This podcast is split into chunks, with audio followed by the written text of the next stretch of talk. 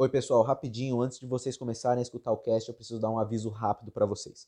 A nossa live, que normalmente acontece na segunda-feira, neste fim de semana exclusivamente, vai acontecer no domingo, devido ao apagão da Twitch, que vai acontecer no dia 23 de agosto, que é a nossa segunda-feira, e nós vamos aderir a esta luta por direitos trabalhistas melhores para os streamers. Então, eu quero agradecer já de antemão todo mundo que deu play no cast e espero vocês na nossa live no domingo à noite às 10h30, tá? Lá no canal da Twitch do Mar de Contos, no Narratrivia live especial, como a gente sempre faz. Então, um beijo e bom podcast para vocês. Um abraço.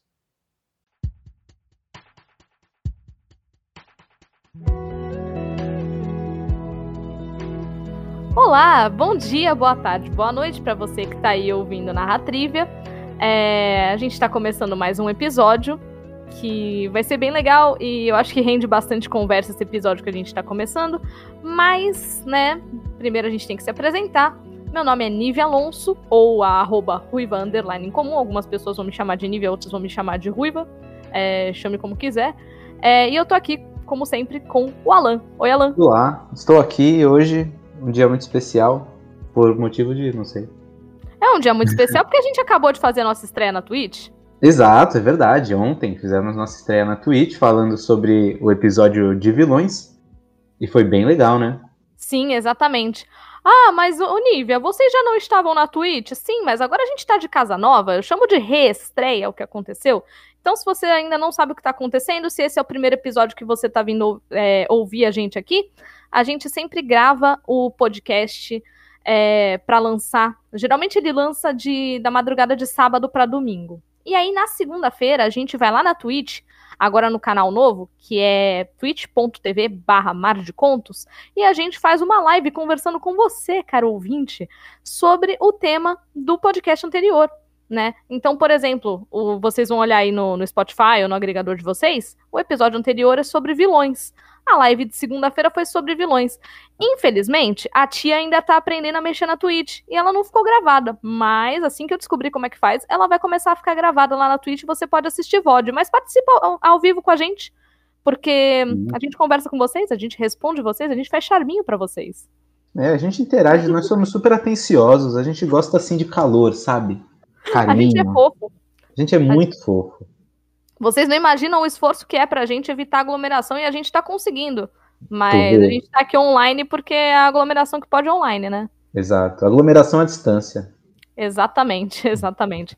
Alan segue sem redes sociais, Alan tem, tem um retiro espiritual dele, mas né, o Mar de Contos tem suas redes sociais, a Narratrivia tem suas redes sociais, tudo com um arroba assim, bonitinho, facinho de lembrar, arroba Mar de Contos e arroba Narratrivia. Sim, todos vocês que optaram por esse fardo que é ter uma rede social, por favor, me sigam, que é para fazer ser um pouco melhor do que é. Entendeu? É isso, então. é, assim, o Alan ele tem o acesso às redes sociais do, do Narratrivia se ele quiser, mas ele geralmente não quer, mas né, geralmente sou eu respondendo. Um dia eu não apareço por lá. Exatamente, exatamente. Geralmente sou eu respondendo vocês. Então, na minha, nas minhas redes sociais, nas redes sociais do canal da Twitch, nas redes sociais do Narratrivia, geralmente sou eu fragmentada. o, o Rongier tá lá do Jaca Freak que chamou de fragmentada, que eu tava respondendo, né, uma live tanto na, no Ruivo em Comum quanto no, no Mar de Contos. Ele, oh, nossa, a Nívia fragmentou toda. Nívia multitasking, né? exatamente, exatamente. Exigências do século XXI. Nossa, sim, eu tô totalmente workaholic com esse negócio. Mas, mas, vamos começar aqui o nosso episódio sobre adaptações de uma mídia para outra, do cinema para livro, porque já aconteceu também, do livro para o cinema, do, de livro para série, de game para o cinema, que tende a ser uma coisa deprimente. Mas vamos lá, vamos lá. Era uma vez uma obra cuja grandiosidade não podia ficar restrita a uma mídia só. Aí alguém foi lá e teve a ideia de fazer é, em outros lugares. Nem sempre dá certo, mas às vezes dá. Alan, não vou te fazer uma pergunta muito capciosa dessa vez, é uma pergunta hum, simples. Tô esperando. Por que, que a pior adaptação de alguma coisa é Dragon Ball? Aquele live action do Dragon Ball? Por que, que essa é a pior adaptação de todas? Nossa, obrigado. Você veio com uma pergunta fácil, assim. É muito, acho que é muito óbvio. Porque Dragon Ball live action é uma merda.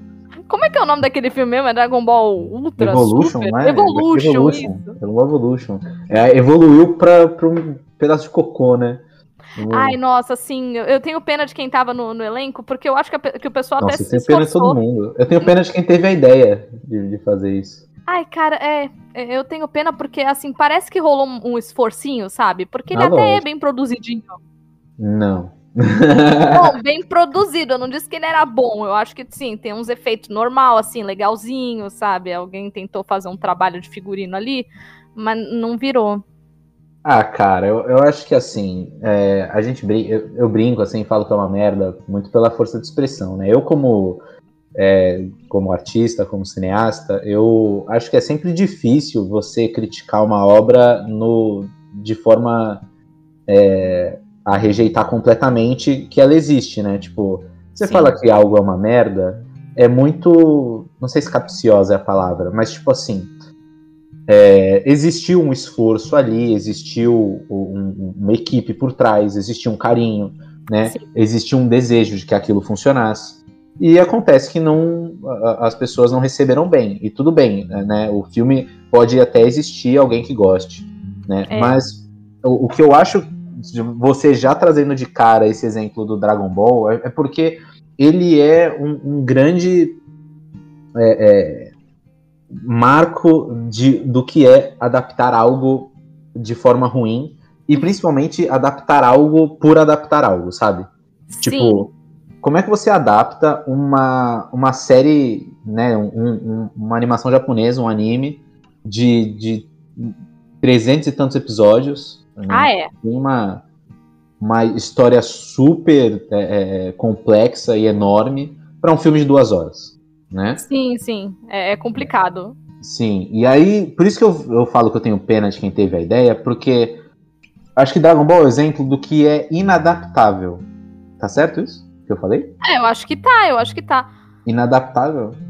É, eu acho É. que sim. Então vamos partir que sim.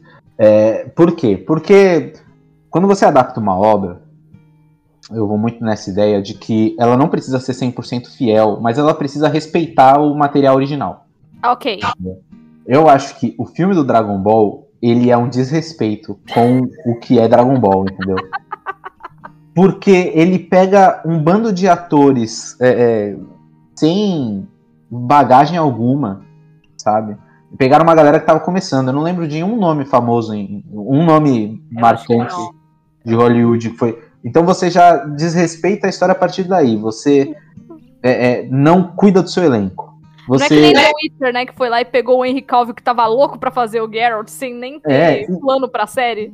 É, e não necessariamente você precisa, nossa, de um puta nome pra. pra- Não. né? A gente tem vários exemplos de filmes que tem puta nome no, no elenco e não funcionaram, né? Tá, eu- é, já que você mencionou essa coisa, tem aquele para maiores. Tem muita gente boa no filme e o filme é o mai- um dos maiores. É... Flops. A cara, não é só um flop, o filme é ruim mesmo. É, é muito Nossa. ruim para maiores, é muito ruim. eu não, vou não jogar aqui assista. para maiores. Tu nunca vê esse filme? Eu tô com... Calma, eu tô com medo que apareça um pornô aqui na minha frente. Calma. Cara, Nunca beira, assisti. beira, mas é Caraca, uma Rio grande- Jackman, Emma. Stone. Exatamente. Que link é É, é disso que eu tô falando. Hugh Jackman, Emma Stone. Acho que tem a, a Gwyneth Paltrow, não tem? Ó, eu tô vendo aqui, tem o Richard Gere, o Olha Gerard Butler, Olha isso. a Naomi Watts. Pois é, pois é. Esse é o Meu nível de Deus. para maiores. E, é uma das piores coisas que eu já assisti na vida. Tu olha pro Hugh Jackman e tu vê que ele tá constrangido de fazer o papel dele nesse filme. É, você vê que às vezes a, a pessoa. Acho que isso é muito de pretensão também, né? Nós Sim, seremos um puta filme, nós temos um puta elenco e, e, no fim acaba sendo uma bosta. sim, porque. ah, Não, o pior é que esse filme, é, ele não é uma adaptação, mas eu acho que, né, já que a gente tá mencionando ah, coisas que fazem a gente se envergonhar de ter feito, eu acho Sim. que vale a pena mencionar esse. Que, cara, esse filme, tipo assim, ele, ele já era pretencioso pelo fato de ele querer ser uma comédia. É, então, assim, ele é uma comédia feita de vários pequenos sketches que são todos horríveis. Não tem um que se salve. Não tem um que se salve. Tá, é tipo o filme do Porta dos Fundos. Cara, eu não sei, eu não vi o filme do Porta dos Fundos, mas esse eu me dei o trabalho assim. Não, mentira, não é que não tem um que se salve. Tem um que é engraçadinho. mas vai entender quem menstrua, porque que ele é engraçado, porque é o seguinte, né? É, ele, eu acho que é a Chloe Moritz, né, que, Sim, que faz ela papel. tá no filme. Então é ela. Ela tá na casa do namorado e aí, tipo, ela menstrua. Ok. E eu acho engraçado esse, é, essa sketchzinha, porque ela mostra que, tipo, nenhum cara ali, tipo, porque tinha o namorado, o irmão do namorado e o pai do namorado, né? Aí ela, tipo, ela levanta do sofá e tem uma manchinha de sangue e todos eles agem como se, ai meu Deus, vai acabar o mundo e não sei o que, não sei o que, ela tá sangrando, ela vai morrer. E aí, pra mim, essa é a coisa mais engraçada que tem no filme, que é, é homem cis não sabendo lidar com a existência da, da menstruação, tá? Fora Ah, isso, esse Eu filme. não acho engraçado, eu acho meio triste. Não, é triste, é triste, mas eu, pra mim é a crítica, entendeu? É Aham. por isso que eu achei engraçado, porque tem uma, uma galera que você espera um mínimo de maturidade, e a galera tá tipo, ah, meu Deus, ela vai morrer, e tipo. é, Mas assim, ele é minimamente engraçado, tá? Não vale a pena assistir essa. É, é, o filme por essa sketch. Sim, ok. Dá pra ver no YouTube, joga no YouTube, cena da menstruação com Grace Moretz. É, deve, deve dar, deve dar, mas enfim, pra mim é só engraçado o homem cis não sabendo lidar com, com a existência Aham. da, da menstruação, e pra mim isso é, é- é a melhor crítica que tem no filme.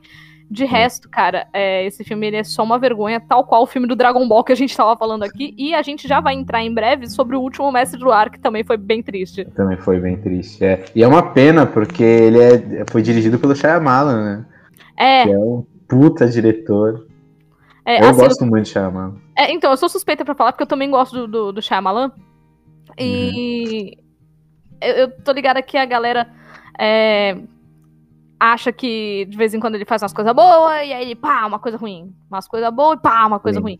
É, eu não sei, assim, o que eu vi do Shyamalan eu gostei. É, Uhum. Que é o quê? O seu sentido. E eu vou assistir em algum momento fragmentado, que eu, eu prometi na aula passada, e eu mesma ando fragmentada com as redes sociais, que nem eu disse, né? E é, mas é interessante isso que você comentou, porque dos filmes do Shyamalan, é, o Último Mestre do Ar é um dos poucos filmes assim que você exclui do, do, do, do repertório de filmes dele, né? A existência, vários- no caso. É, você, você exclui completamente. Tipo assim, ele tem vários filmes que não são. é, não tem tanto o gosto do público, né? Tem aquele A Dama d'Água, que a galera meio que não gosta Ah, é. tanto, né?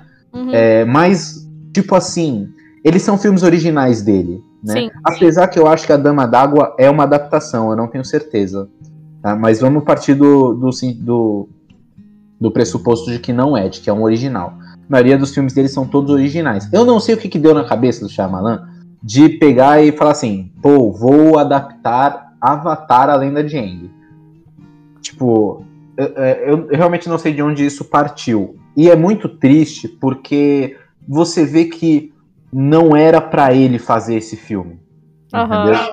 Porque eu não sei se a pessoa que se submete a adaptar uma obra, se ela se entrega da maneira como deveria, Uhum. porque para você adaptar uma obra, você precisa ter um carinho pela obra, você precisa ter respeito pela obra, não necessariamente você precisa seguir ela à risca. Não, não, não. Eu acho que tanto o Avatar como o, o Dragon Ball são filmes que não entendem o material original. Inclusive Então. praticando um forte whitewashing no elenco, né? É, aí eu já coloco como culpa da produção. Sim, sim, sim, né? Os produtores hollywoodianos são muito insistentes com o elenco, com, com. Por exemplo, você pega Dragon Ball, assim, eu já assisti muitas ad- adaptações japonesas de animações japonesas, né? Aham. Você tem, é, vai, Attack on Titan, que tá bem famoso agora. O próprio Samurai X, que comentaram lá no Twitter, Uhum. que é uma adaptação muito boa, e são originais japoneses. Então, você já vê que os, eles têm um respeito muito maior pela obra do que os americanos. Tem, tem. Americano tem muito essa de fazer remake de filme, de filme oriental. É É, vídeo de Death. Note da Netflix, né? Nossa, que é uma bosta fenomenal, assim. Eu, inclusive, reassisti Death Note recentemente e é tão incrível. E aí É. o, filme origi- o filme americano da Netflix se tornou uma bosta tão grande. É. que- que- inclusive, também é um exemplo muito bom, porque existe o filme live action japonês de Death Note. Então, tem, mas eu também não gosto muito, mas tem. Então, tem muita gente que não gosta muito, mas tem muita gente que gosta bastante. eu assisti, é, é, eu não assisti ele completo, eu assisti vídeos analisando ele. Eu não Tá. me senti interessado. Tem muito isso, tipo assim, às vezes quando eu consumo material original, eu não me sinto muito interessado em assistir o, o- a adaptação. Porque, pô, às vezes eu espero. Não sei se é porque eu não espero nada de novo, sabe qual é? Sei. Mas eu sei que a adaptação de Death Note japonesa, o filme live action, ele tem um final diferente do anime e do mangá. Tem, tem, é verdade. É, Mas, tipo assim, eu, eu sou o oposto. Eu sou a fangirl. Aí eu vou lá, vejo aquela coisa. E eu quero consumir tudo que tem em relação àquela coisa. E às Tá. vezes isso é um ator ou uma atriz. Então eu vou lá, vejo aquela pessoa. Geralmente um Tá. ator, porque sou dessas. É, Mas aí, né, Nívia? É, não, aí é pro- aí- problema sexual meu, né? Eu vou lá, vejo o Tom Hiddleston numa obra, puta, eu preciso assistir a filmografia inteira do Tom É. Hiddleston, que não é difícil, porque ele, pra escolher filme pra fazer, ele, ele escolhe, tipo, ah, vou fazer esse aqui e o próximo é só daqui a 10 anos, porque até lá eu sou Sim. só o Loki, Sim, que é o que ele faz. sim. Mas ele era um cara de teatro, né? Então é, é normal esperar isso dele. Sim. É, Mas enfim, voltando, tu não assiste tanto é, os vários. é, As várias mídias criadas em cima disso, então. É, e eu também, assim, até ano passado, eu não nunca passei pela situação de consumir um livro, por exemplo, ou até um mangá, e depois assistir uma adaptação. Porque eu não era muito leitor até ano passado. Esse ano que eu entrei numa brisa de, de ler. E aí, esse ano eu passei pela experiência de ler o material original e de começar uma adapta assistir uma série que foi Lovecraft, Lovecraft Country. Ok. É Né? horrível falar esse nome, né? É, é trava-língua do caralho. É, e a série é- é- tem umas diferenças bem gritantes do livro e eu fiquei decepcionado. Deixa eu te perguntar é, sobre Lovecraft Country. Ele, ele tem um livro de Lovecraft Country ou é tipo leia as obras do Lovecraft pra entender Lovecraft Country? Não, não, Lovecraft Country é um livro de um escritor americano, Matthew Ruff. Ok. E eu fiquei também bastante decepcionado porque é meio irônico, tipo assim, o escritor do livro é branco e a história é uma história de uma família negra, é, fala muito sobre racismo e é, eu continuo, é é muito esquisito isso, queria muito debater isso com alguém um dia, que Uhum. é um livro escrito do ponto de vista de uma pessoa branca. Mas Mas funciona?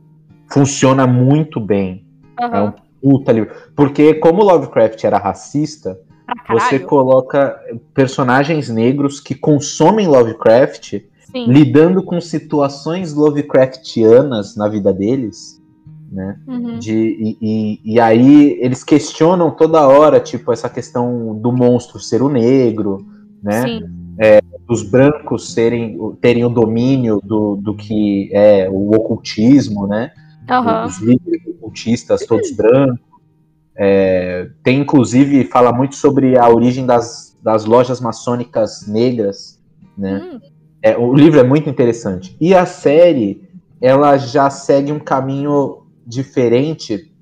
E, e aí a gente pode ir para esse ponto que quando você adapta um livro para uma outra mídia, você não só precisa resumir a obra, como você precisa resumir as emoções que o livro te traz. Ai, sim, sim. É. Então, por exemplo, no livro X, eu não vou dar spoiler de Lovecraft Country porque eu acho que é meio recente. É, eu também não assisti ainda, mas eu, eu vou correr pra assistir. Que assim, eu, eu, eu assinei a HBO, a HBO Max, aí eu virei pro Lucas e falei assim: ah, vamos assistir Lovecraft Country ou vamos assistir Westworld? Aí ele, ah, não sei, não sei o que, não sei o que lá. Quando eu olhei, tava dando play em Westworld. Aí ficou, né? Que a gente É. chama de Mundo Oeste porque é outro, outra série que o nome é impossível de pronunciar, é Westworld. Eu sou Westworld. professora de inglês e não dá pra pronunciar essa merda. Mas é, eu recomendo muito mais que você assista Westworld, porque eu assisti eu gostei demais. Uhum. Mais do que Lovecraft Country. E eu assisti Lovecraft Country é, poucos episódios, justamente por conta dessa divergência.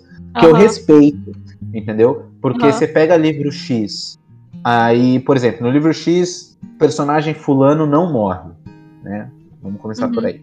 E no, na adaptação, o personagem fulano morre. E agora? Tá? E aí você fica assim, porra, cara, eu amava esse personagem, como é que você mata esse personagem, né? Sim. E, e- só que você tem que ter, você tem que ter essa percepção de que a mídia é diferente e que o sentimento que você absorve assistindo é diferente. Uhum. né? Então, aquele personagem que eu gosto tanto no livro, ele não é tão legal na série. Sim. Porque ele não é visual. Ele não é um personagem visual. Sim. Né? Ele é um personagem que você precisa estar imerso nos pensamentos dele para você é, é, ter esse carinho por ele. E aí não, o sentimento. Rapidinho, é que não é difícil citar um personagem desse, que a gente tem um recente que é o Tyrion. O Tyrion. Mas O ele Tyrion. morre no livro? Não, ele não morre em lugar nenhum, só que quando quando a Kaká travei. Quando a série já não tinha mais livro pra se basear, é, o Tyrion, ele foi ficando intelectualmente pobre. E a grande façanha do Tyrion era ser intelectualmente interessante, é, falar coisas que eram que faziam muito sentido, mesmo quando essas coisas eram óbvias, porque é, já, já diz o, o- o Lucas do Estranho Cast, meu conge, já diz ele que só os gênios enxergam o óbvio. E era o que o Tyrion fazia, manja. É, só que no more, né? Porque a gente perdeu o material base, né? Acabou o material base. E o Tyrion ficou de uma burrice. Ele, ele passou de, de, de um personagem intelectualmente cativante para um personagem de uma burrice sem tamanho. Sim. Sim. E é- isso mostra a necessidade. do Game of Thrones é um enorme exemplo, assim, de como o material original é importante para a obra. E Game of Thrones fez diversas mudanças em relação à obra original, né? E elas foram muito bem aceitas. Né? Você tem, por exemplo, a, a Caitlyn Stark, né? Sim. Que ela tá viva, é, viva, né? Meio, meio viva, meio morta. É, defina viva. Defina viva, né? É, na, nos livros e na série ela morreu, e cara, ótimo que ela morreu no- no- na série, sabe? Não tinha espaço para aquele arco. Não tinha espaço para aquele arco. Então, é, quando a gente pega, eu vejo muita gente é, equivocadamente criticando é, adaptações pelos motivos errados. Então você fala assim, ah, eu não gosto de X filme porque no livro é completamente diferente, né? Aham. Um exemplo bom é Percy Jackson. A galera É, critica muito Percy Jackson. Eu Foi acho o citado primeiro também filme no, no Twitter. no Twitter, né? O Percy Jackson eu acho o primeiro filme um ótimo filme. Não acho um filme ruim.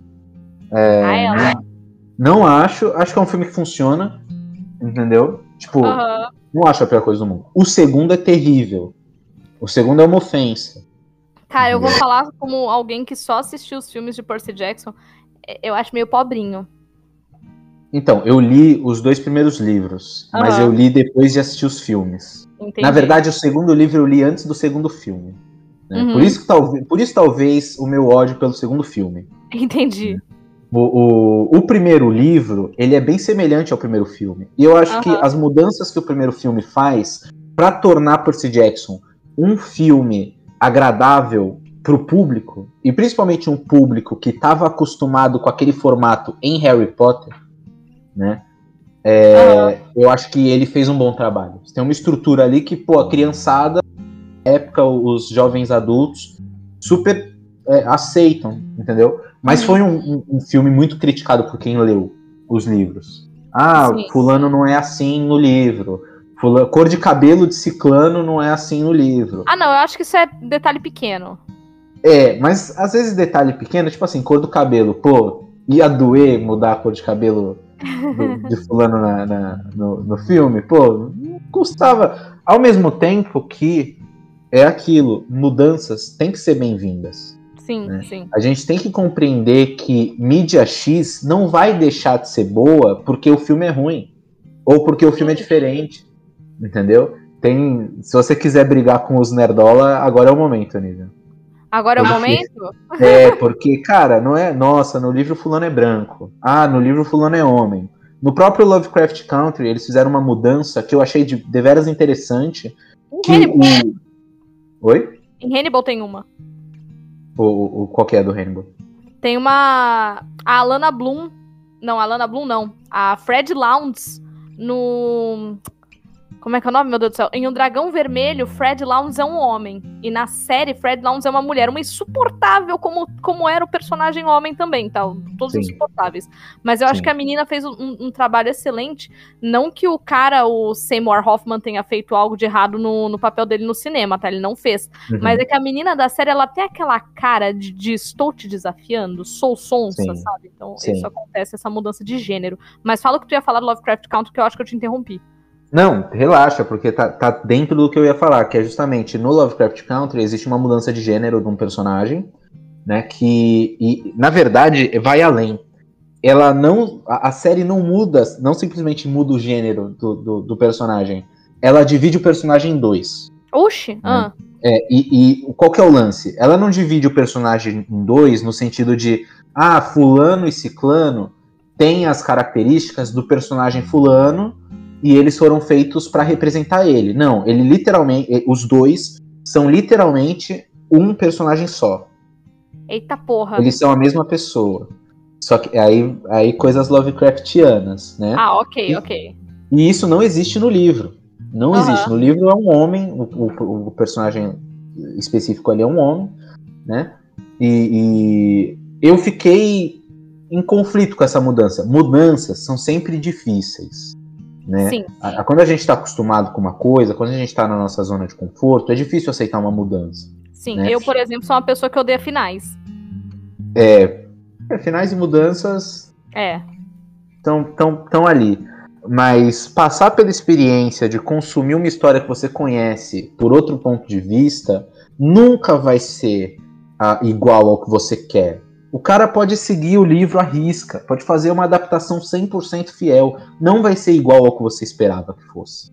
Né? Uhum. E quando uma, uma, uma produção decide fazer uma mudança socialmente relevante, que é uma, uma mudança inclusiva, né, é, tem que ser respeitado. Tem que ser compreendido que, que é uma mudança feita para incluir aquelas pessoas que não se sentiam, é, não se identificavam com aquela história, para que elas pudessem se identificar. Você que é padrão, que está dentro do que a mídia original da sua obra favorita representa, você já se identifica ali. Uhum. Então, você precisa respeitar que quando existe uma adaptação, aquela adaptação tem liberdade criativa para incluir e para que outras pessoas se identifiquem com aquela obra. Isso não vai diminuir a, a qualidade da obra original, entendeu? E Aham. aí é aí que os nerdolas se perde, né? É aí que a galera surta, tipo, pô, Super-Homem Negro do Michael B. Jordan. Por que não? Eu tava. é, é, Vai sair, não vai? Porque eu tô esperando Vai sair. ansiosamente. Vai sair? Eu espero. É isso que eu tô esperando. Aliás, rapidinho, enquanto você tá falando, eu fui dar uma olhada no Twitter e o assunto mais comentado do momento é Nerdola. Só isso mesmo. Coincidências? Acho que não. Acho que não. Caraca, que tristeza. É, mas eu, tô muito empolgado com esse filme. Eu quero ver as mesmas cenas do Henry Cavill com o Michael B. Jordan. Então eu quero o Michael B. Jordan saindo sem camisa do mar, com barba e, e Quero. cabelo no peito. Porra, quero. oh, meu Deus. Ai, caramba, ó, até me abalou aqui, eu esqueci do que eu tava falando, do que, que eu ia falar agora, sabe? A gente tava falando sobre mudanças inclusivas nas obras. E o Nerdola, Ah, sim, que é um cuzão. É, então, sobre mudanças inclusivas nas, na- nas obras, eu acho que assim, muito, é, durante muito tempo passou-se o pano pro, pro whitewashing, sabe? Ninguém, ninguém fala nada quando um personagem preto vira branco, quando um personagem asiático vira branco. É, aí ninguém fala nada. Mas quando um personagem branco fica preto, ah, todo mundo reclama. Por exemplo, vamos supor, vamos supor que o George Martin tivesse seguido sua ideia original, que era que os Targaryen fossem pretos. Era pra eles serem pretos, de cabelo prateado e os olhos é, violeta. Certo? Vamos supor que a série tivesse resolvido abraçar essa ideia. Tu imagina o, o, o mimimi do pessoal conservador? Porque eles, eles acusam a gente de fazer mimimi, mas quem faz são eles, né? É, tu Sim. imagina o, o, o chororô que ia ser do pessoal? Ai, porque os Targaryen do livro, não sei o que, não sei o que lá, porque eles têm a pele pálida e pipipi, popopó. Cara, podia aparecer o George Martin bater na porta da pessoa e falar assim: então, amigo, minha ideia inicial era que eles fossem preto e eu gostei da ideia, eu quero ver isso na série. Que a pessoa Sim. ia continuar chorando.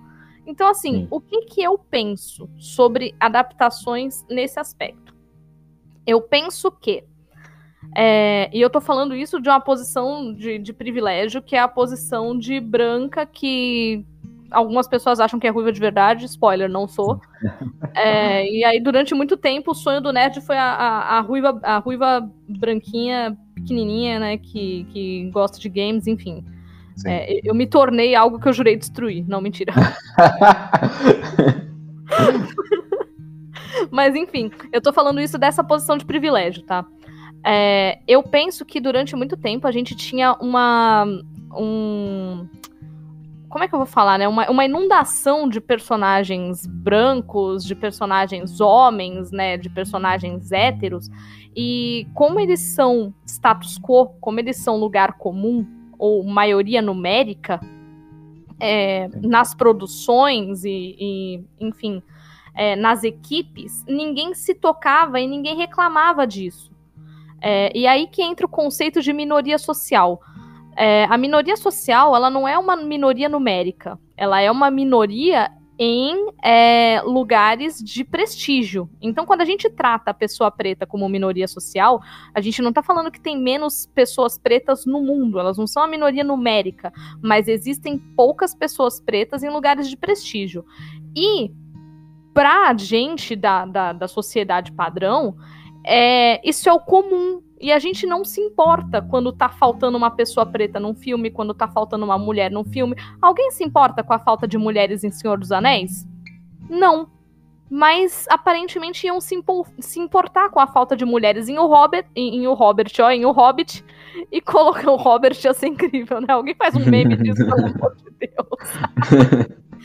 em O Hobbit, aparentemente iam se incomodar e colocaram a Tauriel. Durante muito tempo eu odiei a, Ta a Tauriel. Hoje eu continuo odiando porque eu acho que usaram ela mal. Hum. Mas, enfim, não pelos mesmos motivos de antes.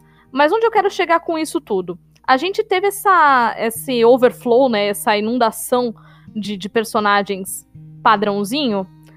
E o nerd, o que, que aconteceu com ele? Ele era uma pessoa que aparentemente era padrãozinho, tá? Que era maioria homem, maioria branco e etc, etc. Maioria, tá? Maioria. A gente tinha ele que tava lá sofrendo o bullyingzinho dele dos anos 80, dos anos 70. E ele ia lá e ele se projetava naquele personagem que tinha as mesmas características que ele e lidava com isso sendo foda pra caralho. Então, a gente tinha o nerdzinho que ia lá, olhava o Superman e pensava assim: ah, é... sem, sem nem pensar que o Superman é uma metáfora pro imigrante, mas vamos lá. Ele olhava pro, pro Superman e pensava assim: ah, eu também sou branco. A minha mãe também cuida de mim assim bonitinho. Eu também gosto de uma mina inteligente. Eu posso ser esse cara. Então o nerd se identificava dessa forma. Então o nerd se projetava no personagem. Quando a demanda por personagens mais inclusivos, de outras etnias, de outros gêneros, de outras orientações sexuais, foi aumentando porque a galera dos anos 80, 90 cresceu e alguns começaram a pensar por conta própria e começaram a questionar e fazer essa demanda. Quando a mídia identificou isso como uma demanda, eles começaram a produzir. E é aí que o nerd se dói. Porque o nerd deixa de enxergar é, em personagens que ele via antes, e agora a gente vai falar de adaptações novamente, né? Que é o tema do episódio. Ele deixa de se enxergar nesse personagem que ele se enxergou durante tanto tempo. Sendo que é um absurdo isso. É, porque assim, não é o meu lugar de fala, por exemplo. Mas passou Pantera Negra no cinema e eu entendi, claro que eu já tinha passado por isso com a Mulher, com a Mulher Maravilha, que nesse caso é o meu lugar de fala. É, mas quando passou Pantera Negra no cinema, eu saí do cinema pensando, porra, é isso, sabe? Todo mundo devia poder ter essa sensação. É, e quando eu saí do cinema de assistir a Mulher Maravilha, eu virei para uma amiga minha que tava comigo no dia, virei para ela e falei assim: caralho, então é isso que o homem sente quando vê um, um super-herói no cinema. E, e Mulher Maravilha nem é uma grande obra-prima. É bom, é bom, mas não é uma puta obra-prima. E eu Sim. virei pra minha amiga e falei assim: então é isso. É isso que eu quero pra mim. Sabe? E agora a gente não pode aceitar menos que isso. Só que o nerd, padrão, continua de chororô. Sem perceber que ele tem toneladas de conteúdo com o personagem ainda padrãozinho que ele com certeza ainda não consumiu. Ele não consumiu tudo que tinha pra consumir do Super-Homem, ele não consumiu tudo que tinha pra consumir do Batman. Vai chorar pra lá, sabe? Então, assim, eu, como é, pessoa que se tornou aquilo que ela jurou destruir, que é a minha padrãozinha, Uhum. é, a pessoa que se tornou isso, eu estou super, hiper, mega, blaster ansiosa pela pequena sereia da Hale, da Hale Bailey. Eu tenho que tomar cuidado pra não falar Halle Berry, porque a Halle Berry é, É. é outra pessoa. Mas eu tô super ansiosa pela pequena sereia da Hale Bailey, porque eu acho que ela vai chegar de uma maneira que cala a pessoa que tá esperando algo de mal disso. Porque, cara, vamos falar a verdade? A cor da pele da pequena sereia é altamente irrelevante. E Sim. se ela é irrelevante para a história, o que me impede, enquanto produtora, de torná-la relevante como representatividade? Nada. Então, se não faz diferença na história, eu posso sim tornar aquilo como um alvo de representatividade. Sim. Entende o que eu quero dizer? Tipo assim, ah, mas e se alguém fizesse a Moana ser branca? Cara, é relevante que ela seja polinésia, Sim. sabe? É, ah, se alguém fizesse a Tiana branca, é relevante que ela seja preta, Sim. sabe? Tipo, isso faz diferença na história dela. Então eu acho que quando essa característica não é, é, um ponto de questionamento na história, tu tem mais é que usar pra inserir público mesmo, porque o público precisa disso, as pessoas precisam de inspiração. É Sim. disso que a gente tá falando o tempo todo. Ai, mas Nive, é tudo capitalismo. É, eu sei, eu sei. Mas enquanto a gente não, assim, não, não, não, não chega na, na, na sociedade ideal, Sim. eu posso viver nessa sociedade onde eu tenho essa, essa representatividade, né? Essa oportunidade de sonhar tanto quanto outra pessoa. E esse é um ponto muito interessante porque eu acho que eu tô falando muito que isso é um ponto interessante. Eu tenho que aumentar meu repertório. Mas Deveras curioso? É deveras curioso. Mas esse lance de, do capitalismo, né? Tipo, pô, a gente tá nas mãos do capitalismo, não, não tem o que fazer. Sabe? Se o capitalismo tá se curvando e se obrigando a produzir filmes como Pantera Negra, sabe? Ai, Uhum. nossa, porque deu milhões, é lógico que eles vão fazer o dois, eles estão cagando pra representatividade, eles só querem consumir o dinheiro do público negro. Ou a Mulher Maravilha, nossa, eles querem consumir, é, agregar o público feminino para o mercado dos super-heróis. É, é, é lógico que eles têm que fazer isso, mas é uma representação do, da voz de- desses, desses públicos, né? Sim. de que ela está sendo ouvida por essas grandes marcas, né, pra- pra- pelas grandes produtoras. Que Nem que antes seja pela motivação do dinheiro. é, entendeu? Assim, antes era completamente ignorado. Agora você tem um comercial com pessoas gordas, por exemplo, né? É, Aham. comercial da, da Calvin Klein. É, é Calvin Klein, né? Cueca. É, cueca é. É, mas eu acho que é- foi de lingerie, que foi com uma, com uma mulher negra, gorda, e que fez, fez bastante chabu, assim, na, na galera, né? Tipo, Sim. ah, olha aí o, o Black Money, eu não sei pra galera gorda qual é o, o, o termo de... Eu sei que tem Pink Money, Black Money, Rainbow Money, É, eu não sei, eu não sei se tem um termo desse para pro, pro pessoal gordo. sim. Mas, Mas eu entendo o que você tá falando. É, porque é inegável que o espaço que aquela, aquela empresa está disponibilizando, mesmo que seja por interesse, é importantíssimo. A gente não pode abrir mão, a gente não tem que bater palma para Marvel porque eles fizeram Pantera Negra. A gente tem que bater palma para quem dirigiu Pantera Negra, que eu esqueci o nome do diretor agora do Pantera Ai, Negra, eu, eu sou muito ruim de lembrar nome de diretor. Eu lembro algumas É. pessoas. mas ele Foi. dirigiu Creed até. Foi, é. Ai, sei caramba. Mas, mas sabe, tipo assim, as pessoas que estão envolvidas nesses projetos, as pessoas que estão é, imersas e que tiveram o- o- as ideias e os gatilhos é, necessários para fazer aquela obra, elas têm que ser ovacionadas. A Marvel, eu caguei pra Marvel, Sim, entendeu? já que vamos ova- ovacionar alguém, o nome da pessoa que a gente tava tentando lembrar é Ryan Coogler. O Ryan Coogler, exatamente. E, e esse lance é, é muito importante também de pensar que algo que eu sempre comento quando a gente debate é, representatividade nas adaptações, é, eu sempre falo assim: eu acho que não tem por que não existir uma adaptação que mude a etnia ou a, a, o gênero do protagonista ou de algum personagem importante.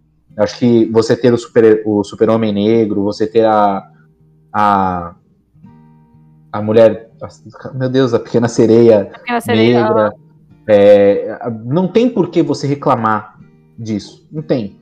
Mas algo que eu também sempre bato na tecla é de que eu valorizo muito que sejam criadas histórias originais é, com, com, com, representatividade. Então, criem personagens só nossos. Sim, né? eu, eu, como negro, é, por exemplo, eu só eu posso fazer um, um, um, cosplay de Pantera Negra, por exemplo, né? Só sim, eu sim. e a minha, né, e a minha, meu grupo, né? E a gente passa muito pela situação de não poder fazer um cosplay de um super-homem, entendeu? Eu não vou me uhum. sentir como super-homem vestido de super-homem, porque eu não vou me olhar no espelho e vê-lo, entendeu? É, então, ótimo que agora tenha um super-homem negro, mas tragam mais Panteras Negras, tragam mais Mulher Maravilhas. É, pô, tu viu a, a, Mulher Maravilha Amazona?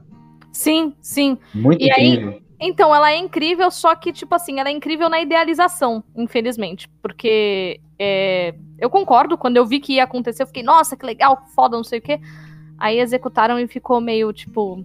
É, eu não li, eu não. É, eu então eu também não li, mas eu fiquei. É, é, mas eu vi as análises, tipo assim.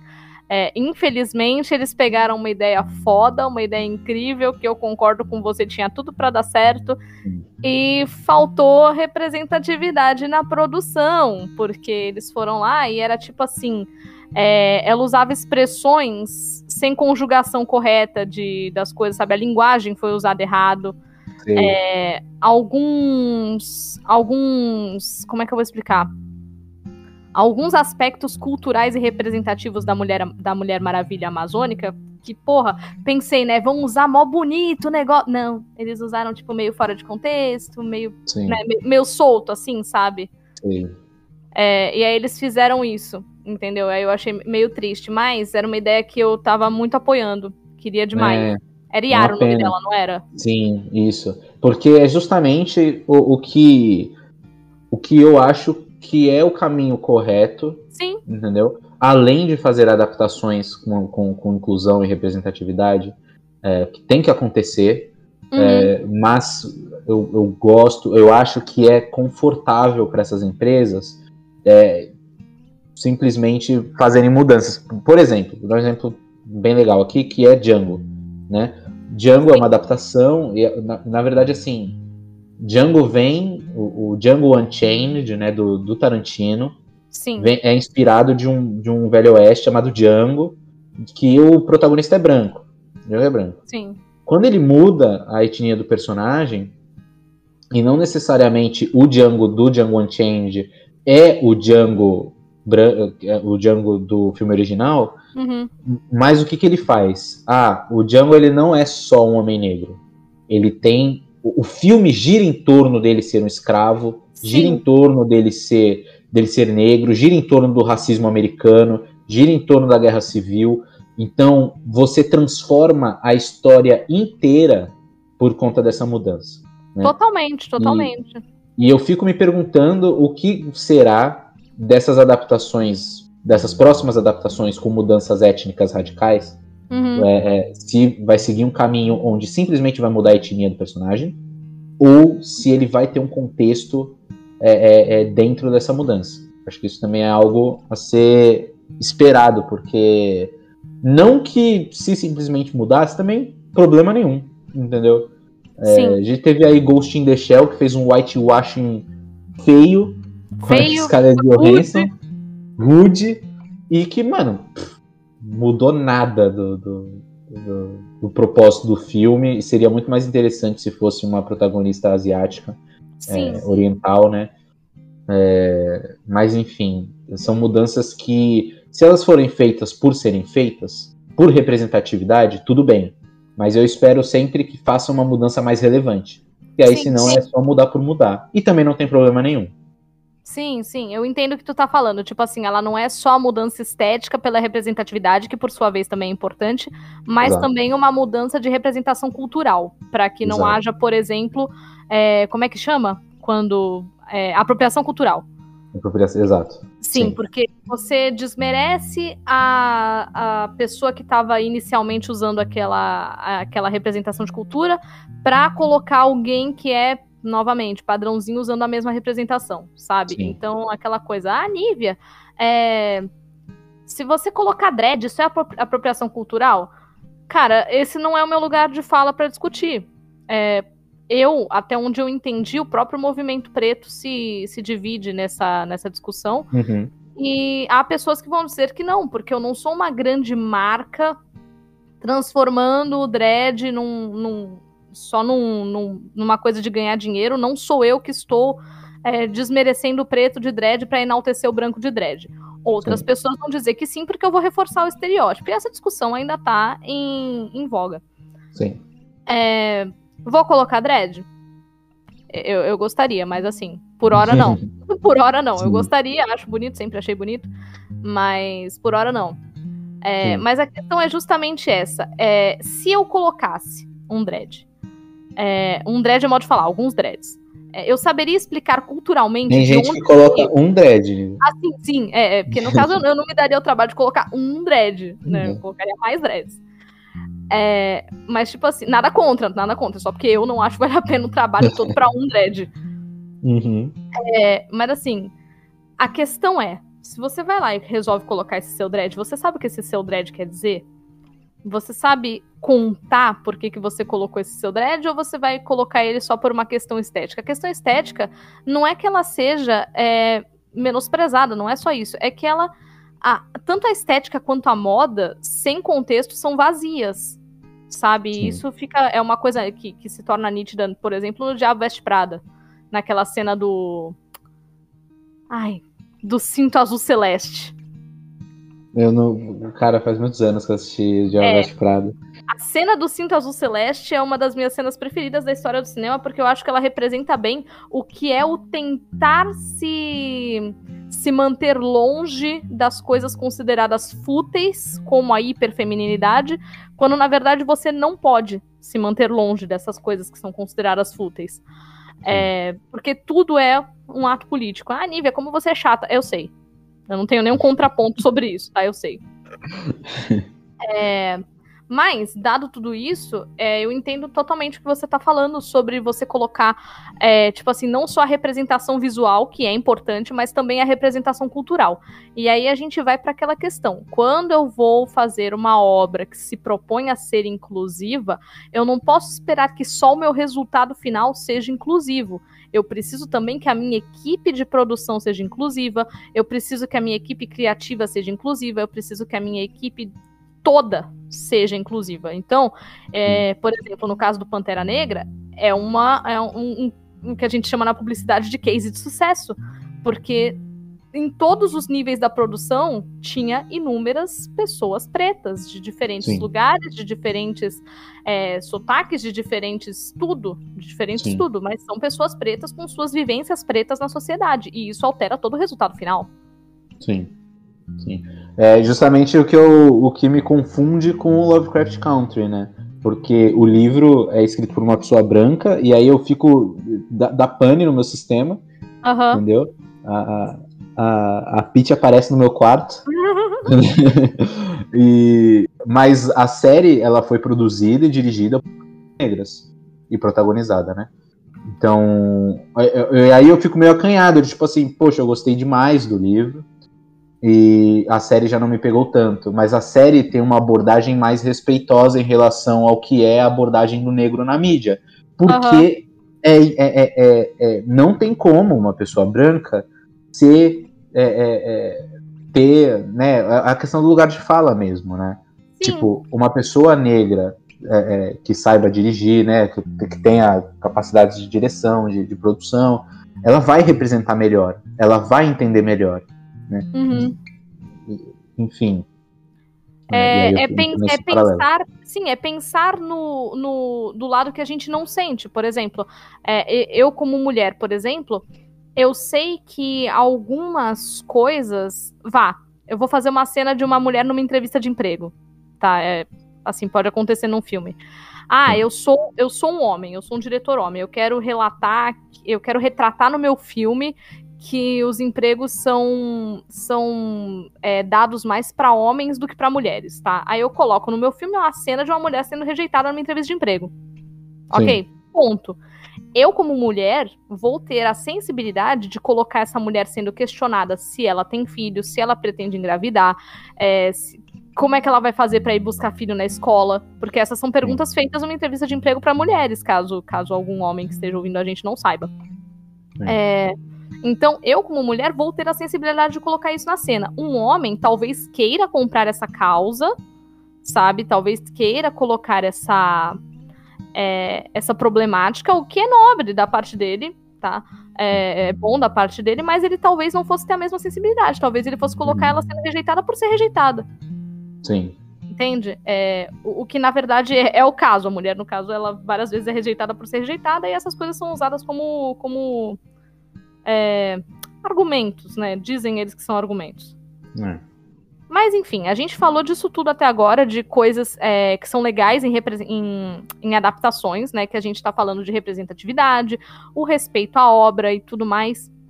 E a gente assume que coisas que não são legais são as coisas opostas, certo? É, eu acho que seria legal a gente citar mais alguns nomes de, de adaptações que são boas ou que a gente não goste, tá? Coisas que a gente gosta ou que a gente não goste. Uma das que saiu lá no Twitter, quando eu fiz a, a pergunta lá com o arroba narratrivia, foi é, Jogos Vorazes. E Jogos Vorazes é, é uma coisa que, assim, é, para mim é legal falar dessa, dessa experiência com Jogos Vorazes, porque é, do nada me deu a vontade de ler Jogos Vorazes. Sim. Tá? Eu também li recentemente. Ah, é? Não tudo, é, mas eu li os, os dois livros. Os é, então, dois então, aí que tá. O Lucas me deu os dois primeiros. Ele disse que me daria o terceiro se eu, se eu lesse os dois primeiros, mas eu acabei comprando o terceiro e o quarto sozinha porque eu não, não ia esperar. Uhum. Eu não queria esperar. Eu comecei a ler e, putz, eu comi os livros, tá? Comeu bolo, Lucas. Esqueceu de. não, é, mas. Programou. Aí... É, não, eu comi os livros. Ele foi. Ele, não, porque foi assim, eu, ter, eu tava terminando o segundo, aí ele assim, ah, eu vou te dar, mas espera um pouco, não sei o que, não sei o que. Ela falei, foda-se, comprei. Uhum. Foi assim. E, bom, o que acontece é, eu me propus a só ver os filmes depois de ler os livros completamente. Sim. O que para mim foi uma grande experiência de controle de ansiedade, porque eu tô lendo e eu quero ver a coisa que tá acontecendo, né? E Sim. se eu sei que já tem uma representação visual, eu quero assistir. Sim. Só que, cara, é, o, o Jogos Vorazes foi citado como um, como um exemplo de adaptação boa, e eu concordo, tá? Só que eu confesso que eu desanimei no primeiro, porque o primeiro teve algumas mudancinhas de detalhes, tá? De detalhes. Sim. Que eram detalhes que eu achava que deixava a obra rica. E para mim deu uma esvaziadinha. É, uhum. Tem a ver com o broche do tordo, que era da, da menina que era amiga da mãe da Kelly. Isso, isso. Sim. É, então, assim, essas pequenas mudanças de detalhe, para mim, elas deixaram o primeiro filme meio, meio lerdo, eu não sei, meio, meio insocinho um pouco. Mas o segundo e o terceiro, né, que também já virou o quarto filme, que o terceiro livro dividiram em, em dois, que para mim, nesse caso, foi um acerto, apesar do terceiro livro não ser tão grande assim, para mim foi um acerto. Tá. É, eu achei perfeitos o segundo, o terceiro, o quarto filme eu achei perfeitos. Apesar do final do quarto filme ele ter um, um gosto diferente do que é no livro, tá? No livro uhum. ele é bem mais amargo. Sim. No livro ele é bem mais amargo. E agora eu tô lendo a Cantiga dos Pássaros das Serpentes, que tá parado há um tempão, eu preciso terminar e eu tô gostando. Caramba, tá lendo ainda? Tu tá com esse livro há mil anos, né? É, eu tô, então, pra tu ver, eu parei de ler. Eu, é, é, que assim, eu não. Quando eu paro uma, uma leitura, eu não preciso voltar do começo, eu costumo lembrar o que tava acontecendo. Nossa, é, quero, então... quero essas artimanhas, eu não tenho. eu não, leio então... um livro cada vez. Ah, não. É, eu não só leio mais de um livro por vez, como eu posso parar e voltar a hora que eu quiser, uhum. porque, tipo, eu não sei Sim. o que acontece. Na verdade, recentemente eu tava tentando aprender a ler dois livros ao mesmo tempo e eu tava conseguindo, mas não eram livros de ficção. Era um de ficção e um técnico. Então, então é isso que eu. É, eu, eu costumo fazer isso. Então, quando eu tava lendo Jogos Vorazes, eu tava lendo também Mulheres que Correm com os Lobos. Tá. Que é um livro também que, para mim, tá parado há um tempo. E uh, novamente eu vou citar a minha psicóloga. A gente concorda que mulheres que, é, que correm com os lobos eu tenho que parar de fazer a piada de mulheres que correm com o bolos. é, mulheres que correm com os lobos é um livro que te chama de tempos em tempos. Você lê algumas páginas, fica impactada por alguns meses e depois volta a ler ele de novo, que ele vai te chamar de novo. Uhum. Então a gente tem essa, essa sensação com mulheres que correm com os lobos. Sim. E é isso, eu leio mais de uma coisa por vez. Então, assim, vai, a Cantiga dos Passagens da Serpente está parado, em algum momento eu vou pegar e vou matar ele numa, numa sentada só. É, uhum. O Loki tá parado, em algum momento eu vou pegar e vou matá-lo numa sentada só. Tudo que eu queria com o Loki, inclusive. É. Sabia que essa piada tava vindo. Eu tava Não, só tem esperando. Mais alguns, tem mais alguns que estão pela metade que em algum momento eu vou pegar e vou matar numa sentada só. É, eu acho essa expressão muito, muito engraçada, como ela foi se é deturpando é ao longo do tempo, né? Uhum. Mas é, eu, eu acho válido fazer esse tipo de piada. É... Ah, e aqui do meu lado tá o Herói de Mil Faces, que eu comecei o podcast, comecei a reler o Herói de Mil Faces, também parei em algum momento e vou continuar, entendeu? Uhum. É, vários livros incompletos. É, em japonês tem uma expressão para isso, né? Para essa coisa de começar vários livros e, e não acabá-los. Eu não lembro qual é a palavra, mas eu sei que tem. Sim. É, uhum. Mas aí, falando de, de adaptações, os Jogos Vorazes é, o segundo, o terceiro, o quarto, nossa, para mim eles são impecáveis em todos os detalhes. E eu acho que, inclusive, dividir o terceiro em dois, apesar de não ser um livro tão grosso, foi acertado justamente por causa dos detalhes, sabe? Aquela, uhum. aquela velha expressão, o diabo tá nos detalhes. E tá mesmo, porque o que faz Jogos Vorazes não ser só uma obra sobre, sobre uma Chosen One é, são os detalhes. Então, a Katniss, para mim, ela não é nem protagonista de Jogos Vorazes. Ela só é porque a Suzanne Collins re resolveu narrar a história em cima dela. Mas para mim, a, a, protagonista de Jogos Vorazes é a própria Panem. Como uhum. em Game of Thrones é o Westeros. Sim. E... É, foi, né? É, Pelo foi. foi na série, né? Foi, foi e depois tempo. se tornou o Jon Snow, aquele insosso, tadinho. Não, mentira, eu gostava do Jon Snow antes dele morrer, e aí ele devia ter ficado morto. Uhum. Sim. Seria muito melhor, inclusive. Seria muito mais produtivo se o Jon Snow continuasse morto. É, sim, sim. Mas eu acho que o problema disso deve estar no fato da, dos Stark serem todos wargs e a série não ter desenvolvido isso. Bom, enfim, a gente vai falar isso, é. disso sobre, sobre Game of Thrones. Mas é. para mim o problema... A gente vai fazer o cast de Game of Thrones, né, Nívia? Vai, vai, a gente vai fazer em algum momento, mas para mim o, momento, o, o, problema do Jon Snow ressuscitar tá justamente no fato da, dos Starks wargarem e a série não ter desenvolvido isso. Sim. É, Na bem. verdade, inclusive, reassistindo o, o primeiro, a primeira temporada, você tem umas conexões da Sansa com a, com a Loba e da. É, eles tentaram, assim, tipo. É, porque essa... o livro. Porque o livro vinha dando essas indiretas e os caras abordaram conforme o livro vinha dando. Inclusive porque são cenas baratas de fazer. Sim. Mas. Morreu. Não é. desenvolveram, que nem a senhora Coração de Pedra, não tinha espaço para ela, não tinha muito espaço para os é. Stark ficarem wargando o tempo todo. Sim. E eles queriam terminar aquilo quanto antes, né? Game of Thrones, vamos falar a verdade, porque os caras queriam ir para Star Wars e tal. Enfim, D&D, eu odeio vocês. É. É, mas vamos voltar adaptações para cinema. Então tem, temos aqui Jogos Vorazes como um bom exemplo. É, no nosso, na nossa enquete na, no Twitter também foi citado Samurai X, aí é contigo. O Samurai X é um excelente exemplo de como o respeito à adaptação é importante. Eu Sim. assisti os dois primeiros filmes.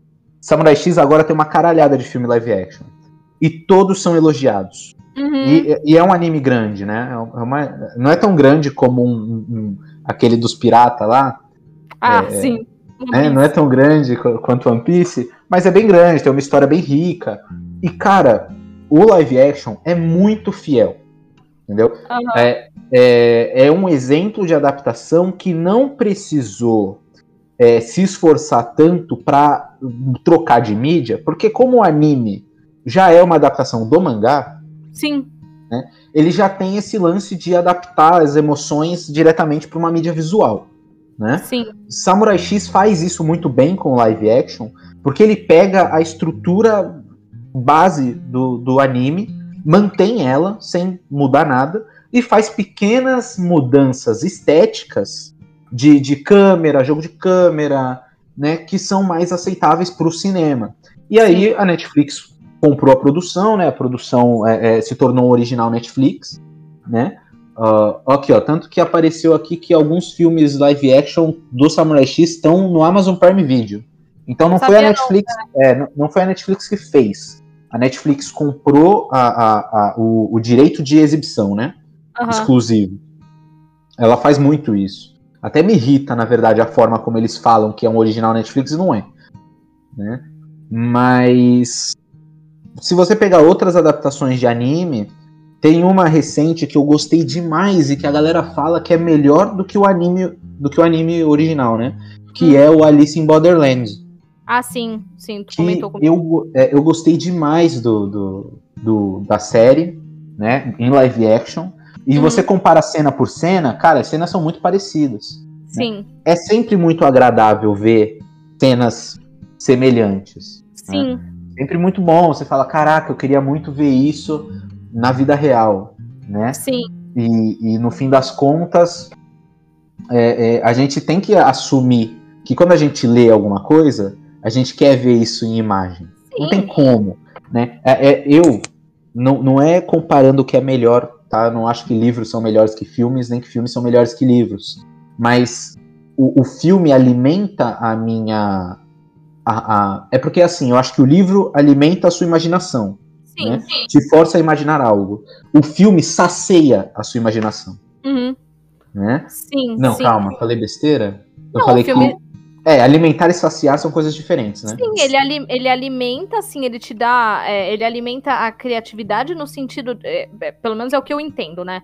Ele alimenta a criatividade no sentido de, de torná-la farta e o, o filme, ele, ele dá um, uma sensação de saciedade no sentido de, ok, bastou, tá pronto. Sim, isso. É, então, o, o, o livro, ele te dá uma, uma sensação de preciso demais é, que o filme, às vezes, lhe basta.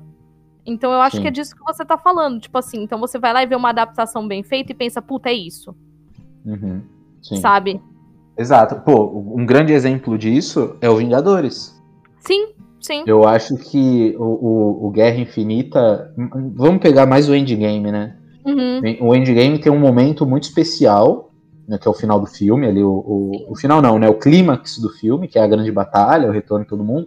Sim. E, cara, aquilo são páginas dos quadrinhos que viraram realidade.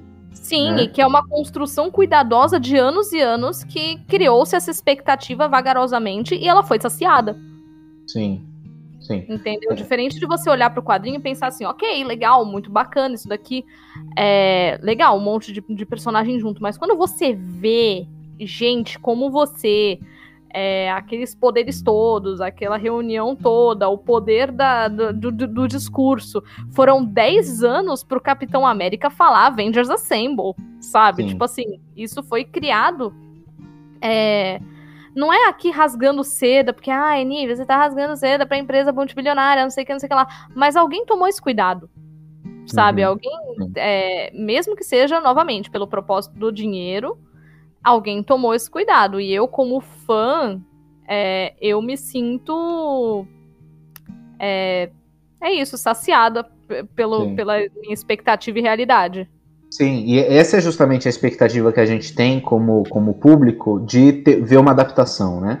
Sim. É, a gente espera que tudo aquilo que a gente imaginou que fosse seja saciado, né? Seja é, concluído de certa Sim. forma, né? E, e, nem sempre acontece. Mas a gente tem que ver as adaptações justamente como novas experiências. Né? Sim. É, por mais que sacie essa imaginação que você criou em cima da obra original, é, o, o, o a, a, obra nova, a adaptação, ela tem a obrigação, na verdade, de ser uma nova experiência, ser um novo olhar, ser uma nova.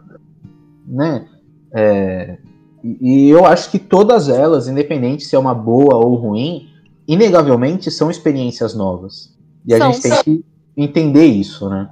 Sim, sim, exatamente. É... E outras coisas, é. Uma, uma coisa que a gente falou pouco aqui foi de adaptação do videogame pro, pro cinema. É, vou, vou entrar nesse campo delicado aqui só porque eu gosto muito de videogame, né? E é o seguinte. Eu, como jogadora de videogame, Uhum. eu gosto muito de estar. Eu acho que o, videogame ele é o último grau de imersão numa obra. Sim, Então, eu acho que você tem o filme, que ele te dá é, o, o tom perro. sim. Você tem o livro, que ele vai te permitir imaginar. Eu acho que o filme te dá o tom perro. Mas o videogame, ele te dá a sensação de estar fazendo parte da obra.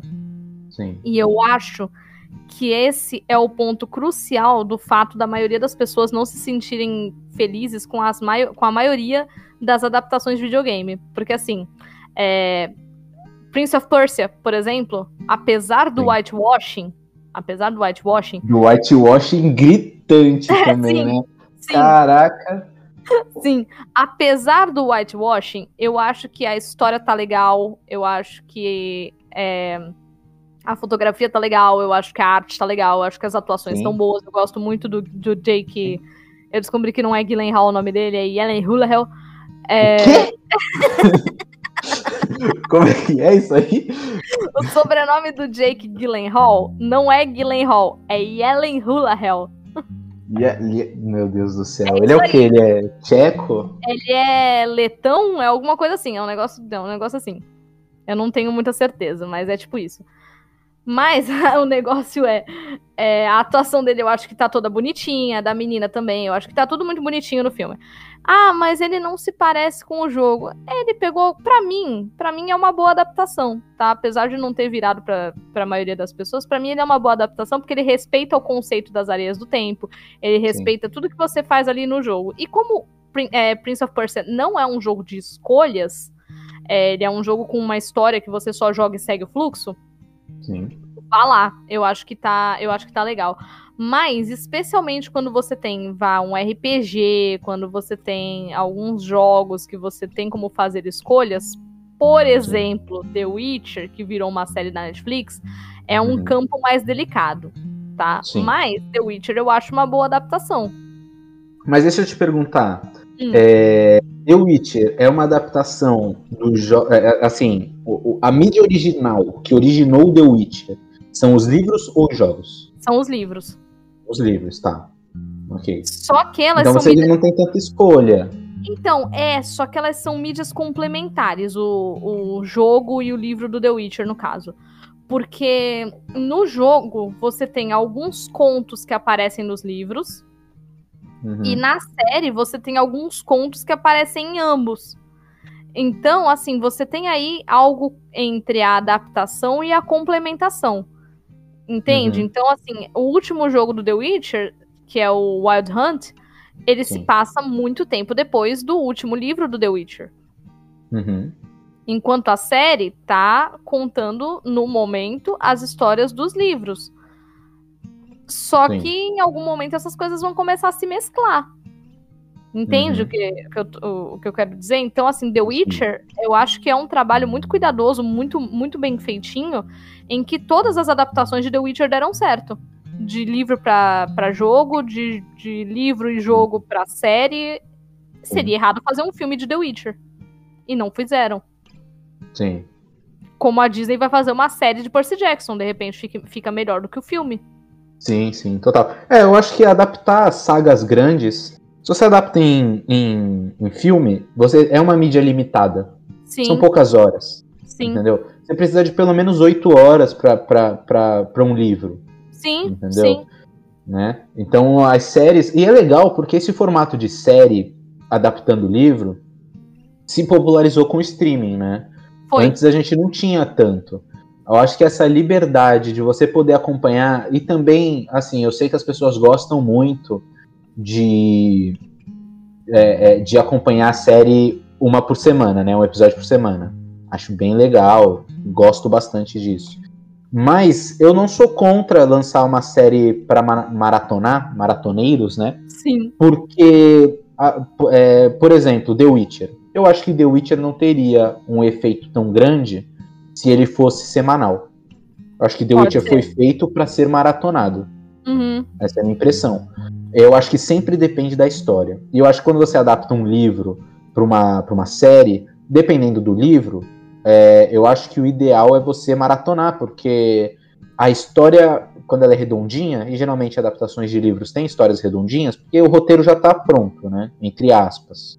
Aham, O- a base do roteiro, o argumento, ele já está pronto, né? sim. Uh, o roteiro já seria a adaptação. É, como ele já é redondinho, cara, você pega pra assistir numa semana só. O próprio Game of Thrones, eu acho que se beneficiou muito do, do esquema de ser um por semana, né? Sim, mas, sim. mas maratonar Game of Thrones te traz uma experiência de conclusão de história muito Traz. boa. Traz. Eu só tô descobrindo isso agora que eu tô, É. que eu tô reassistindo. Exato, você, você se perde em várias coisas se você demora muito pra assistir os episódios. Quando você Sim. assiste tudo um atrás do outro, você pega é, é, é, detalhes que foram feitos pra se encaixar. Sim. Né? A menos que você seja o tipo de fã que nem eu sou, de ficar discutindo o episódio a semana inteira até sair o outro. Aí você pega todos Ah, os não, é, detalhes. realmente. Mas Não. ninguém é obrigado. Nivia, essa experiência que a gente passou, a gente não vai passar mais tão cedo, né? Você tá ligada? Eu espero que não, até porque aquele final realmente me deixou bem triste, porque encerrar a série daquele jeito com a Daenerys indo pra Westeros e a gente não saber nunca como é que acaba, é bem triste. Uhum, é, Acabou na sexta temporada, foi cancelado, eu fiquei muito chateada. né? Infelizmente, Game of Thrones acabou ali na sexta temporada. Sim, Pra mim, Game of Thrones. pra, pra Westeros. O, o Pedro Pascal saiu do elenco, pra mim acabou Game of Thrones. ele, devia aparecer igual o Caldrogo, sabe? Tipo, nas memórias das pessoas. O Tyrion tinha que sonhar com ele. Tinha. Acho que isso tinha que acontecer. O Tyrion tinha que sonhar com ele. é, eu acho que eles perderam a oportunidade. É que o Khal foi queimado, né, quando morreu. Mas eles perderam a oportunidade de trazer todo mundo de volta na longa noite, sabe? Meteu Nossa, uma isso é. Stark, meteu uma Meteu Lyanna. um Vingadores, um, um Vingadores de Game of Thrones. Ai, meu Deus do céu, que tristeza. Não, não é. Abre a neve, assim, o, o- o Rei da Noite levanta o cajado, sai todo mundo da neve. Sim, é porque assim, né? Agora a gente fica brincando com isso, porque pior do que foi, não tem como ficar. Realmente. Mas, né? Não, acho que até tinha como ficar, porque o George Martin, né, quando ele começou a escrever os livros, era pra área ficar com o Jon Snow, meu Deus do céu, Meu que Deus. tristeza. Então podia É. ter sido pior. Podia ficar pior, sim. Nossa, mas que que ele, ele- Caraca, esse cara com incesto, mano. Que ódio. Não é da hora. Assim, é porque tem aquela galera que acredita que primo não é parente, entendeu? E aí Ah, a, é. a área entraria nesse aspecto, porque eles não são Beleza. irmãos, né? Mas mesmo assim eu sou contra. É. Mas, É. assim, ó, eu sou, eu sou contra naquelas, porque tem uma galera que chipa o, o Jon Snow com a Sansa e eu já acho menos grotesco do que chipar ele com a Arya. É porque a área é muito novinha, né, mano? Eu acho que talvez o meu problema esteja aí.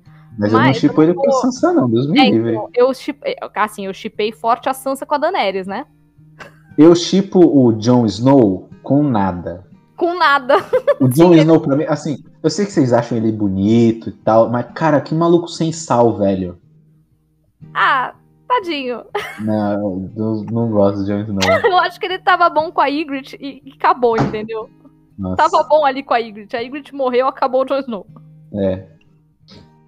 E, mas assim, eu sou suspeita pra falar porque eu sou uma ruiva que namora um cacheado que é o Jon Snow brasileiro, né? Então, Ah, mas você apoia a Ygritte? É, eu apoio, porque, né? Eu e o Lucas so- somos o, o, o Jon Snow e a Ygritte que o Brasil merece. Cada país tem o que merece. é. Depois Cada um tem seu- suas variantes do Game of Thrones que. Sim. Sim. Ah, eu queria fazer uma, uma, uma outra, uma outra observação aqui, que é de um negócio que eu gosto muito, que é da adaptação de videogame de Game of Thrones, que é um jogo da Telltale. Eu não sei se a, Tell- a Telltale chegou a acabar, eu não sei se voltou a Telltale, eu não sei como é que tá isso. Não faço ideia também. É, então, mas é um jogo da Telltale que é um jogo de escolhas de Game of Thrones. E assim, tem uma galera que reclama que a Telltale ela te dá a ilusão de fazer escolhas, tá? Uhum. É, eu acho que algumas delas são relevantes, mas você, tipo assim, quando você tem a primeira experiência de jogar o Game of Thrones da Telltale, ele é bem marcante, tá? Sim. Como The Wolf Among Us e. Como é que é o nome do outro, meu Deus do céu? Tales of the Borderlands. Ok. É, eu acho que são, são bons jogos de escolhas, mas não é esse o, o a questão. A questão é Game of Thrones. Você tem lá as suas escolhas para fazer, elas, elas geram resultados. Ah, mas o jogo acaba ali mesmo, não tem continuação. É, é não tem, mas eu acho que ela seria bem-vinda. Então, é um, para mim, ela é uma boa adaptação, tá? O, o Game of Thrones da Telltale, para mim, é uma boa adaptação de Game of Thrones e ela é uma história que corre em paralelo. Sim. Tá? Era só uhum. isso que eu, queria, que eu queria acrescentar. Alguém adaptou. É, Alguém adaptou um, um, Alguém fez uma fanfic de Game of Thrones, colocou no videogame Sim. e deu certo. E funcionou, mim. exato. É, pra fanfic, mim deu certo. Fanfic, são ah. adaptações. Pra mim são. Total. Eu adoro fanfic. Aí, ó, é. O Nerdola, me ataque. Não, mas ó, para pra pensar, o 50 Tons de Cinza. É uma fanfic de Crepúsculo. Fanfic de Crepúsculo. E, e tá aí uma adaptação também que é quase uma adaptação, né? Não, assim, ó, eu vou te falar uma coisa: 50 Tons de Cinza do livro pro filme é uma adaptação excelente. Tá? Quer dizer que a obra é boa? De modo algum. Mas como adaptação, é uma, uma adaptação excelente. A personagem é direitinho o que ela é no, no, no livro, ou Sim. que eu consegui ler dele, pelo menos. Porque é, não foi muito é. que eu consegui ler dele. É, imagino. O livro deve ser ruim, mas eu lembro que. O é ruimzão. É, mas eu lembro que. Tá a febre. Caraca, eu tô ruim da cabeça, velho. Meu Deus do céu. Vai Porra, eu lembro que eu escrevi todo um texto, eu escrevi um puta textão explicando a importância de 50 tons de cinza pra humanidade. Puta mentira. Sim. Nossa senhora. Por que, que você Sim. fez isso com a sua vida? Porque eu achava lindo que as pessoas estavam, os conservadores, né? Na época eu nem tinha ideia do que era o movimento conservador no Brasil. Ah, mas sim. eu achava lindo as pessoas lendo um livro sobre sexo e sadomasoquismo no metrô. Sabe é, é, bom, é, sim, sim. Eu e acho aí... que não deve nem cortar isso da, da edição. Não, de jeito nenhum, quero que as pessoas saibam. O, o é um livro um divisor de águas. Então, o... é, é, porque assim, eu acho interessante você colocar os 50 tons de cinza nessa, nesse ponto de vista otimista, porque assim, como toda obra, ou, ou como todo rompedor de tabus, é, ele começa com um monte de defeito, porque a gente fala aqui não é do sadomasoquismo, eles têm uma relação psicologicamente abusiva, a Anastácia e o Christian. Né? Sim. É, então, assim, tem vários erros que 50 Tons de Cinza comete, é, mas, por outro lado, por outro lado, ele tem sim esse fator importante que você colocou, que a gente viu uma tia de 50 anos lendo um livro sobre sexo e sadomasoquismo no metrô. Sim. Exatamente. Sim. E. Puta, velho, eu acho que colocando por esse ponto de vista é ótimo. Né? Eu acho que colocando por esse ponto de vista é excelente. Como é, porque aí gente... não tem nada a ver com qualidade ou não, né? Não, tem não mais tem. a ver com o que representa. Exatamente, exatamente. Eu espero que no futuro, por exemplo, quando eu tô lendo Game of Thrones no, no metrô, é, tudo bem, eu não entro, eu não, não pego o metrô porque aqui não tem, mas quando eu tô lendo Game of Thrones no busão, é, ninguém olha e espera que eu esteja lendo uma cena de sexo. E provavelmente eu vou estar, porque tem muitas em Game of Thrones. Exato. Mas as pessoas olham para Game of Thrones e esperam que eu esteja lendo política. Ou fantasia. Sim. Né? Ao contrário de 50 tons de cinza, que a gente olha para 50 tons de cinza e a gente não espera que esteja num, num, romance meloso. A gente espera que esteja no vem de chicote, algema, corda de alpinista. E às vezes nem tá, às vezes tá só uma cena em e é isso. Mas não importa, a questão é, é uma expressão de sexualidade estar lendo 50 tons de cinza em qualquer lugar público. Sim, exato. Eu acho que esse é o lance. É, é, as pessoas tinham, acho que antes, assim, tudo bem, hoje eu vejo que 50 tons de cinza não foi o grande impacto cultural que eu supus que seria. Cara, foi. Eu vou te falar é, porque, que foi.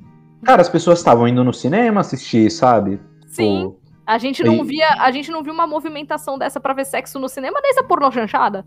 Exato, exatamente. E, e, eu acho que é um lance importante de se ver, e principalmente também é, foi mal executado, mas foi. é do ponto de vista de uma mulher, né?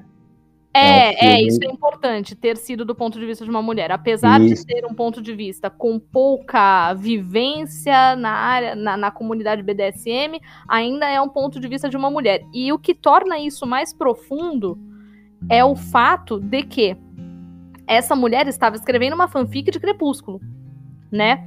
Sim. Então, quando você escreve uma fanfic, você tende a escrever idealizações suas, idealizações que você tem de, de algum contexto que você gostaria de viver.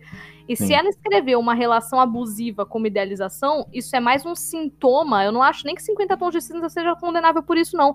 Eu acho que 50 tons de cinza é um sintoma do que é, é o machismo estrutural. Sim. Sabe? Então eu acho que isso demonstra bem. É, ah, Nívia, mas você não leu todos os livros de 50 tons de cinza. Como é que você tá falando que é abusivo? Amigo, eu sei que é. Eu Sim. sei que é. Eu, eu li o suficiente para identificar peças-chave no relacionamento abusivo. Ah, tudo bem, mas é porque tudo tá na mão dela. Se ela disser que não, é não. Não é bem assim, né? O cara é maior stalker do caralho. Sim. Sabe? Então, vamos, vamos ter um, uns limites aí. Uhum. Mas, no mais, eu acho sim que 50 Tons de Cinza tem um, tem um impacto cultural, porque hoje as pessoas leem, é, por exemplo, como é que é? É o Safado do 502, acho que é o nome do livro. E elas leem tranquilamente. É, tem uma comunidade de livro erótico agora. Ela existe, as pessoas estão lendo é, romances hot. Eu acho que é o Safado Meu do 502, que, é, que as pessoas também estão lendo, sim, sem problema nenhum. É, é, a Cotar, como é que é? A Corte de Espinhos e Rosas, se eu não me engano. É, uhum. Porra, pornô de elfo, sabe? Quem é que não, que nunca que não queria ler um, um pornô de elfo? Eu adoro elfo. Gente. Eu não leio porque se eu começar a ler esses livros eu vou me perder na vida. Inclusive, se alguém quiser mandar um, um, box de, de A Corte de Espinhos e, e, Rosas, eu tô com vontade de ler, viu? Uhum. Porque aparece tanto pra mim no TikTok que eu fiquei com vontade de ler. Enfim, pornô de elfo. Enfim, pornô de elfo. Adorei. Eu vou usar essa frase na vida. Mas enfim, é para isso que eu jogo Dragon Age, entendeu? Sim. Mas, enfim, a gente tem é, uma, uma, um movimento literário agora onde as pessoas não têm mais medo de escrever e de ler cenas sexuais. É, inclusive, spoiler do, de um dos episódios que, que virão no futuro, a gente vai fazer um episódio sobre a importância do sexo na narrativa. Sim né? Então, eu acho que 50 Tons de Cinza tem um papel nisso que não dá para ignorar, apesar de ser uma, de ser um, uma história ruim. E isso uhum. é do meu ponto de vista. Você pode ler e achar uma história boa, é um direito que você tem, desde que você enxergue as, as problemáticas que ela apresenta. É... E é só isso, entendeu? Ela tem sua importância e eu acredito nela. Eu, eu, eu reconheço a importância que tem, eu só não gosto uhum. da obra. Sim né? E bom, antes que a gente comece a entrar na importância do, do sexo para a narrativa, é, tem um último ponto que é adaptações de cenas de sexo para cinema ou televisão ou whatever, porque isso me lembra que, por exemplo, tanto a, a primeira noite da Daenerys com o Caldrogo quanto a cena do Jaime com, com a Cersei ao lado do corpo do Joffrey Sim. são cenas que sofreram mudanças. Sim. Porque na série na série nunca há um sim verbal da Daenerys e ela sempre tá é, chorando e com dor. Sim. E no livro, apesar de ela ser uma menina de 13 anos, vamos interpretar que o contexto histórico, blá blá blá, as pessoas casavam cedo, pipipi, popopó, tá? Vamos colocar nesse, nesse, nesse âmbito.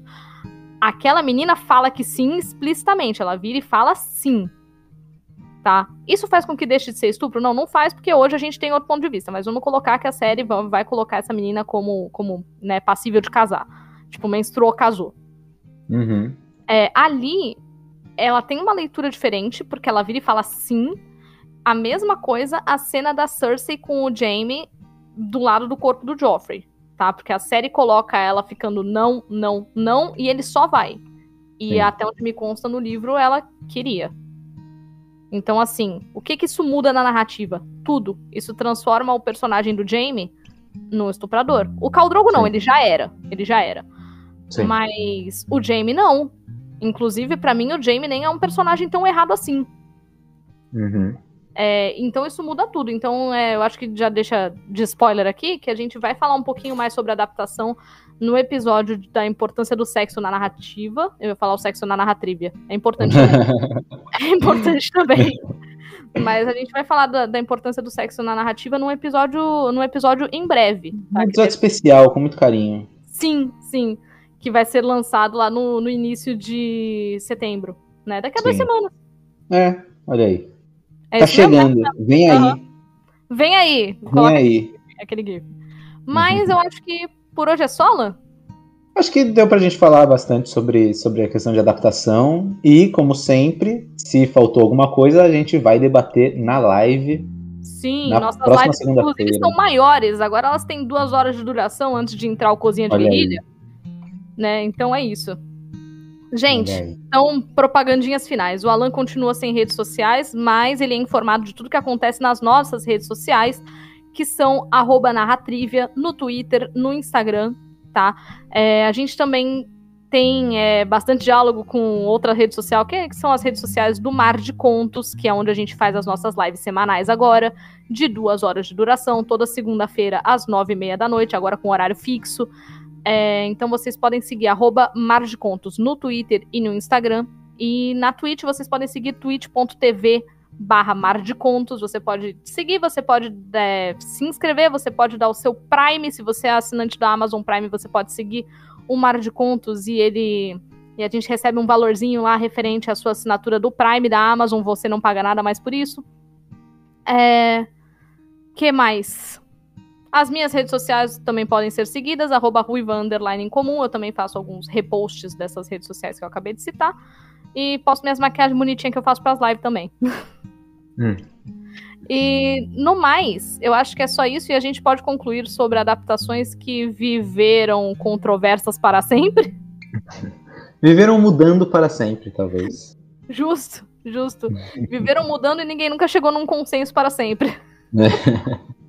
Mas a gente chegou a conclusões sobre é, o que faz uma narração boa, uma narração, uma adaptação boa ou ruim, né? E o que, que a gente gosta e o que a Uhum. gente não gosta. E a gente pode conversar com você na segunda-feira, às nove e meia da noite, lá na Twitch do Mar de Contos.